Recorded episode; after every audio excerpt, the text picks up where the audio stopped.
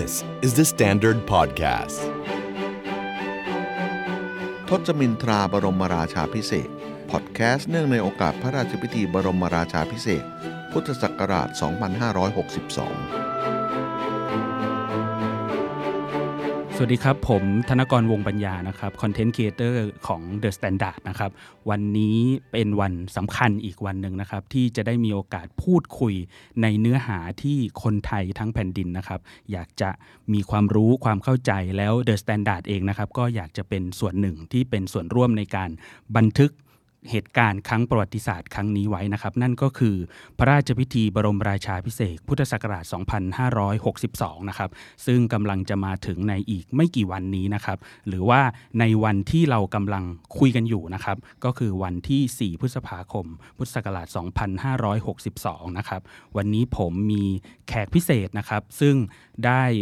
ให้ความ กรุณานะครับที่จะมาพูดคุยให้ความรู้กับเรานะครับ ก็คือศาสตราจารย์พิเศษนะครับธงทองจันทรางสุขครับ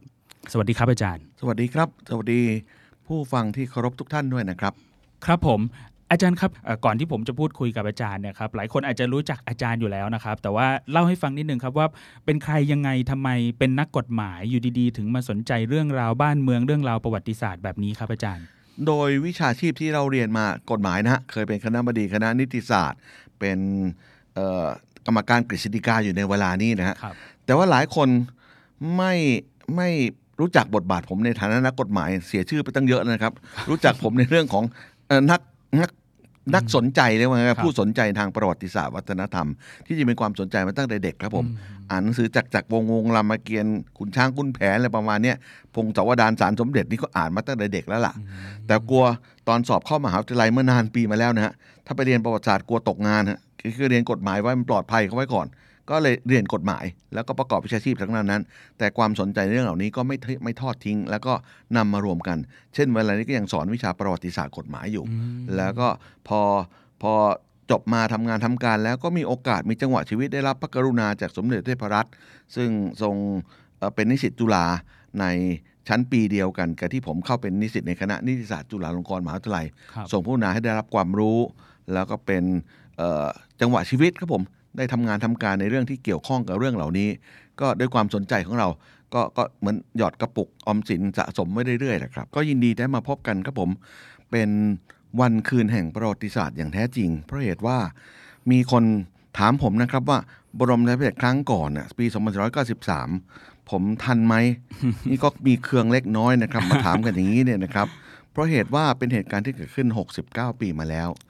ถึงแม้ว่าผมจะอายุมากหน่อยนะครับเกษียณอายุมา 4 ปีแล้ว แต่หักกลบลบหนี้แล้วก็ไม่ทันนะครับ เพราะเหตุว่าเป็นเหตุการณ์ที่เกิดขึ้นนานปีแล้วก่อนผมเกิด แล้วลองนึกดูว่าถ้าให้ใครสักคนหนึ่งที่มีความทรงจำและสามารถมาเล่าเรื่องเหตุการณ์วันนั้นให้เราฟังได้ แปลว่าท่านผู้นั้นน่ะต้องมีอายุอย่างน้อย 10 ขวบหรือ 10 ขวบกว่านะฮะซึ่งก็ 70 บวก 10 เข้าไปเนี่ยแปลว่าต้อง 80 90แหละนะครับ และอย่าลืมว่า ครั้งนั้นเนี่ยเราไม่ได้มีสื่อมากมายเท่าทุกวันนี้นะเราไม่มีการถ่ายทอดโทรทัศน์ โทรทัศน์ยังมาไม่ถึงเมืองไทยครับผมครับโทรทัศน์มาถึงเมืองไทยเนี่ยปีเดียวผมเกิดนะ2498นะเพราะฉะนั้นก็ไม่มีสื่ออะไรที่เราจะรับรู้เหตุการณ์สดๆจากพระราชพิธีได้ ทุกอย่างจะต้องรอให้เป็นภาพออกมาในหนังสือพิมพ์เป็นสื่อหลักในเวลานั้นนะครับ เพราะฉะนั้นประสบการณ์เรื่องความทรงจำเหตุการณ์เมื่อ 69 ปีก่อนนั้นก็ลางเลือนเต็มที เราจะศึกษาค้นคว้าได้ก็อาศัยภาพถ่ายหนังสือ หรืออาจจะมีฟิล์มภาพยนตร์บ้าง แต่แน่นอนว่าปริมาณก็จำกัด ถ้าสังเกตดูก็จะพบว่าเราใช้วนเวียนกันอยู่มากพอสมควรฮะครับภาพถ่ายก็ก็มีจำนวนเท่าที่เราเคยเห็นมาแหละ ไม่มีภาพแปลกภาพใหม่ไปกว่านี้อีกแล้ว แต่ครั้งนี้สิครับในเหตุการณ์ที่ที่เราจะได้พบได้เห็นด้วยกันเนี่ยเป็นเหตุการณ์ประวัติศาสตร์ แล้วจะมีมุมมองของของการพบเห็นเหตุการณ์ จากหลายหลายหลายหลายหลายมุมมอง จากหลายคนหลายโอกาสนะครับ ผมถือว่าเป็นเป็นวาระที่มีความสำคัญสำหรับประวัติศาสตร์ไทย และเราทุกคนมีโชคมีวาสนามาก ที่ได้รู้เห็นเป็นพยานในช่วงเวลาสำคัญนี้ด้วยกันครับ ครับ ต้องบอกว่าพออาจารย์พูดถึงว่ามีโทรทัศน์ขาวดำเข้ามาในเอ่อครั้งแรกในประเทศไทยก็เมื่อตอนอาจารย์เกิดนะครับ ครับเอ่ออันนี้ก็ต้องบอกว่าผมก็โชคดีหน่อยก็คือ มาพร้อมทีวีสีเหรอทีวีสีแล้วครับทีวีสีมา 2013 ผมผมมาหลังจากนั้นเยอะอยู่แล้วครับอาจารย์อ่าก็เป็นโอเคทีวีสีที่ค่อนข้างจะพัฒนาขึ้นมาเยอะอ่าทีนี้อาจารย์ครับ เมื่อกี้พออาจารย์พูดถึงว่าเป็นวาระ 69 ปี ที่คนไทยจะได้มีโอกาสชื่นชมพระบารมีอีกครั้งหนึ่งอืมแล้วก็ชื่นชมเกี่ยวกับเอ่อวัฒนธรรมประวัติศาสตร์ของชาติไทยที่ครับยาวนานต่อเนื่องมา ในพระราชพิธีบรมครับราชาพิเศษกอีกหนึ่งอีกหนึ่งอย่างนะครับหรืออีกหนึ่งสิ่งที่ THE STANDARD ได้รับความกรุณาจาก อาจารย์เช่นเดียวกันนะครับ ก็คือว่าพอดแคสต์ที่เรากำลังพูดคุยกันอยู่เนี้ยนะครับ ก็ได้มีชื่อตอนหรือว่าอาอาจารย์ได้กรุณาให้คำนิยามผมอาจจะใช้คำนี้ก็ได้นะครับ ว่าการพระราชพิธีบรมราชาภิเษกครั้งเนี้ยก็ใช้ชื่อตอนว่าทศมินทราบรมราชาภิเษกนะครับ อาจารย์ครับอ่าอีกส่วนหนึ่งที่สำคัญก็คือว่า เมื่อกี้อาจารย์พูดว่าชั่วชีวิตหนึ่งหลายคนอาจจะ ได้เห็นครั้งเนี้ยเป็นครั้งแรก แม้แต่อาจารย์เองใช่แล้วผมครับก็เชื่อว่าอีกหลายสิบล้านคน อาจารย์ครับนอกจากว่าเป็นครั้งแรก ๆ หรือครั้งเอ่อประวัติศาสตร์ในรอบ 69 ปี ยังมีความน่าสนใจอื่น ๆ ในแง่มุมที่เราควรจะติดตามพระราชพิธีครั้งนี้ยังไงบ้างครับ เราพูดถึงว่าครั้งสุดท้ายมีเมื่อ 69 ปีมาแล้ว แต่พูดให้ให้ตื่นเต้นเข้าไปอีกนะครับว่า รากเหง้าของพิธีเนี่ยอาจจะตอบได้ว่าเป็น เป็นเวลาหลายร้อยหรือจะไปถึงพันปีด้วยซ้ำไป เพราะว่าต้นทางของพระพีบรมราชาภิเศษนั้น ทุกคนอ่านตำราก็รู้ว่าเป็นเบื้องต้นนั้นมาจากคติพราหมณ์ มาจากเมืองอินเดียนะครับแต่ก่อนนั้นเคยใช้น้ำปัญจมหานาทีแม่น้ำคงคายมุนาเหล่านี้เป็นต้น แต่พอมาถึงเมืองไทยของเรา เราคงต้องมาปรับให้เข้ากับบ้านเมืองของเรา เราก็กลายเป็นน้ำเบญจสุทธคงคา กลายเป็นแม่น้ำเจ้าพระยาแม่น้ำเอ่อป่าสักแม่น้ำ เพชรบุรี ราชบุรี แล้วก็แม่น้ำบางปะกงนี่เป็นต้นนะคำว่าอภิเษกนั้นแปลว่ารดน้ำนะครับครับเป็นคำที่มีมาตั้งแต่ศิลาจารึกบางหลักในสมัยสุโขทัยแล้วนะครับ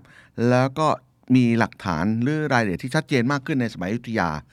คนไทยนี่ไม่ค่อยช่างจดเท่าไหร่นะครับแล้วถ้าเราจดแบบฝรั่งเราจะมีเรื่องเล่ากันมากกว่านี้อีกเยอะมากเลย แต่เท่าที่เท่าที่เราพอจะหาได้เนี่ยก็ทำให้เรารู้และมีความมั่นใจว่าพระราชพิธีบรมราชาภิเษกของเรา นั้น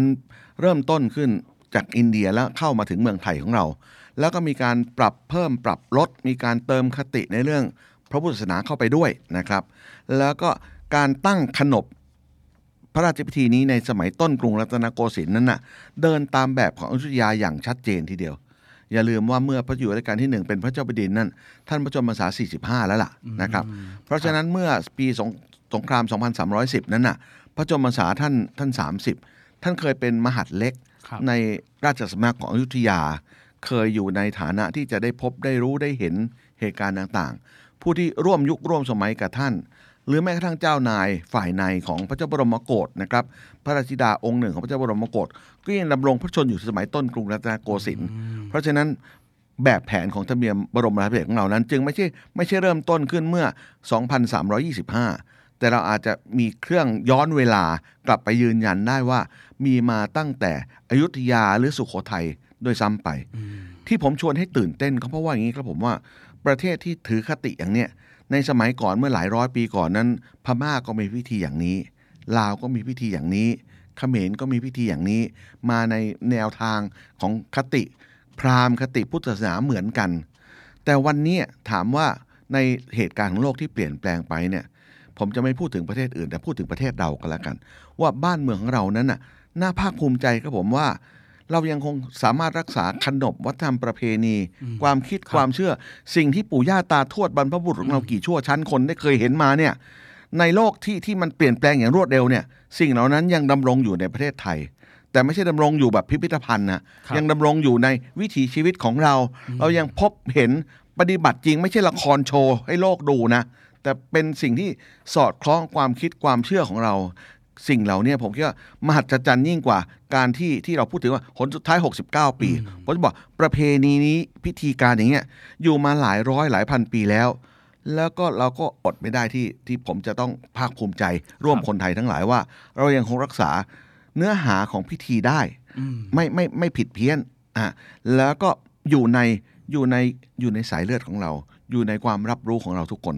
และสิ่งเหล่านี้ จะสืบทอดต่อไปในวันข้างหน้าด้วย ลูกหลานที่ได้พบเห็นเหตุการณ์ในวันเนี้ยผมดีใจนะลูกศิษย์ผมหลายคนครับนะก็ตื่นเต้นยินดี มีอภิปรายที่ไหนก็พากเพียรลางานไปฟังเนี่ยนะครับไม่ทำมาหากินกันบ้างเลยหรืออย่างไรนะฮะแต่ผมรู้สึกว่าสิ่งนี้เป็นสัญญาณที่ดีว่าครับไม่ใช่เฉพาะคนที่อายุเกษียณอย่างผมแล้วจะสนใจเท่านั้นอะคนอายุ 20 30 สื่อสมัยใหม่ สื่อออนไลน์อย่าง STANDARD เนี่ยมันให้ความสนใจมาทำในเรื่องเหล่าเนี้สิ่งเหล่าเนี้มันทำให้คนรุ่นผมเนี่ยมีความมีความวางใจได้ว่า มันจะไม่สูญหายไปความรู้เหล่านี้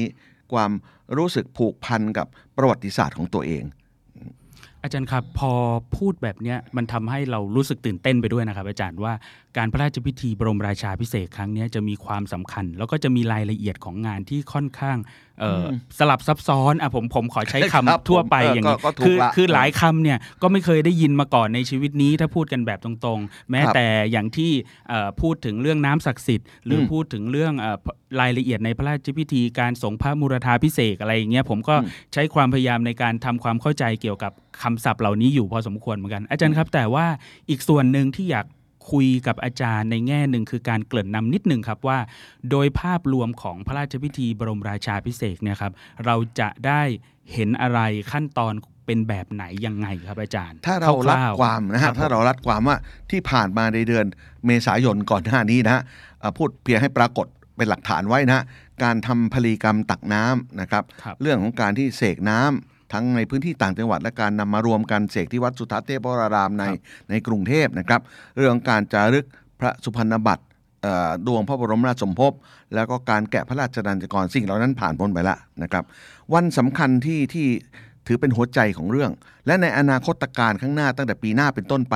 จะกลายเป็นวันฉัดมงคลของรัชกาลปัจจุบันนี้ครับเพราะวันฉัดมงคลคือวันที่ระลึกครบรอบปีแห่งการบรมราชาพิเศษกหัวใจของงานบรมราชาพิเศษกคราวนี้ อยู่ในวันที่ 4 พฤษภาคมอืมในช่วงเช้าเนี่ยนะ ในช่วงเช้าเนี่ยจะมีพระราชพิธีซึ่งต่อเนื่องกันอาจจะบอกมี 3 เนื้อหาด้วยกันครับผมเนื้อหาที่หนึ่งก็คือการส่งพระมุรธาพิเศษกพูดให้เข้าใจง่ายนะครับ ก็คือการที่สมเด็จพระเจ้าแผ่นดินพระองค์ใหม่นั้น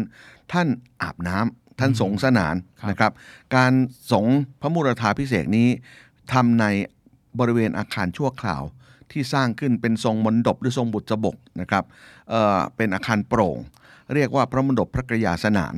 เอ่อตรงกลางพระมณฑปนั้นก็มีมีตั่งไม้มะเดื่อนะครับ แล้วก็มีถาดทองเหลืองรองรับอยู่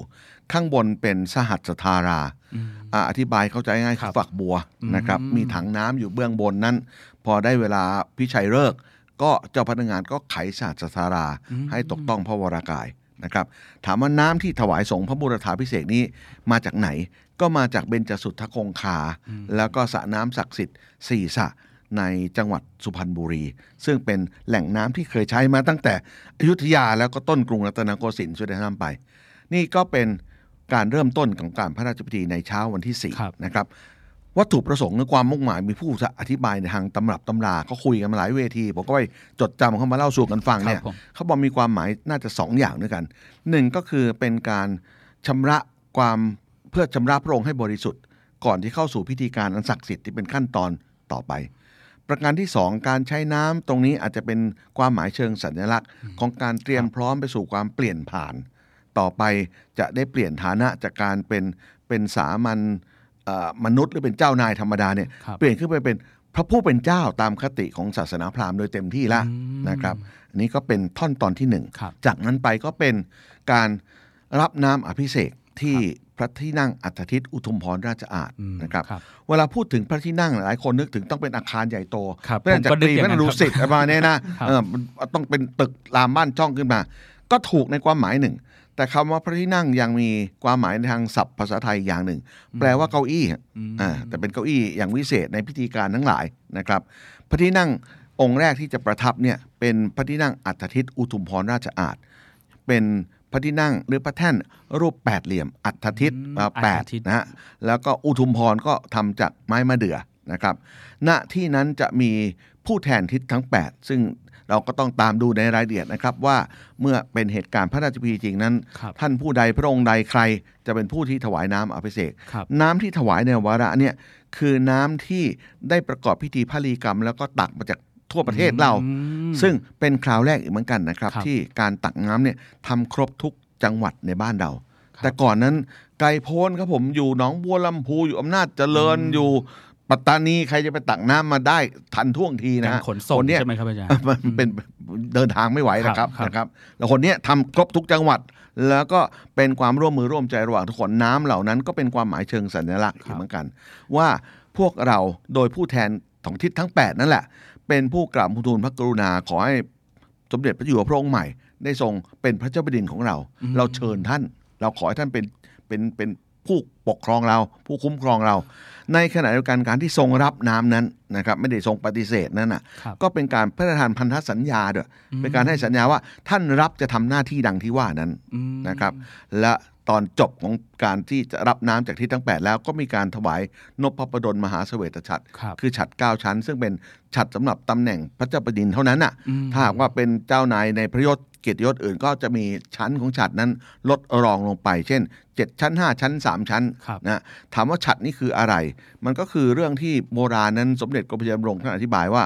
ฉัตรนั้นเป็นเรื่องของการที่เราเคารพนับถือว่าศีรษะเป็นอวัยวะชิ้นสำคัญที่สุดของร่างกายมนุษย์ ไปไหนเราก็ต้องมีมีร่มมีเงาให้นะครับพระเจ้าแผ่นดินเราก็เห็นว่าเวลาเสด็จไปไหนก็มีมีพระกรดกลางกั้นถวายล่ะนะครับการที่ถ้ามีพระกรดของท่านเองนะครับและนอกจากนั้นแล้วยังมียังมีพระกรดของผู้อื่นที่ทรงได้ชัยชนะเหนือเขาอีก 8 ทิศครับก็รวมเป็น1บวก8ก็เป็น 9 แต่ถ้าหากว่า นำมาวางเรียงสลับสลอนกันไป ก็ก็บังไม่เห็นพระองค์เสีย สมเด็จกรมพระยาดำรงท่านอธิบายในตำรับตำรา หรือทรงอธิบายกับหม่อมเจ้าหญิงพูนพิสมัย ด้วยพระวาจาคราวหนึ่ง แล้วท่านหญิงพูนบันทึกไว้ ว่าเราก็เลยจับมารวมซ้อนเข้าจัดขนาดใหญ่เล็กเรียงให้ลดหลั่นกัน เกิดเป็นความงดงามที่เรียกว่าฉัดเก้าชั้นอย่างที่ว่านี้อานะคจารัรบย์ครับขออนุญาตนิดเดียวครับ ขอย้อนถามไปอีกนิดหนึ่งอืมตอนอืมที่ทรงรับน้ำอภิเษกเนี่ยครับในสมัยในหลวงรัชกาลที่9เนี่ยครับใครเป็นผู้ทูลถวายน้ำเหล่านี้ครับอาจารย์ ทรงพุนาโปรดเกล้าให้ปรับธรรมเนียมนะฮะในสมัยก่อนเป็น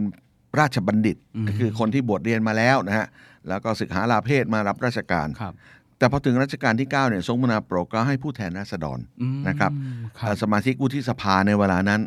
ซึ่งมีฐานะเป็นผู้แทนปวงชนชาวไทย เป็นครับผู้ทูลเกล้าทูลกระหม่อมถวายน้ำนะครับอะนี่กรณีเรากลับมาต่อที่เดิมนะฮะครับพิธีในช่วงเอ่อเช้าวันที่ 4 มีท่อนแรกก็คือส่วนแรกก็คือการส่งพระมูรธาพิเศษก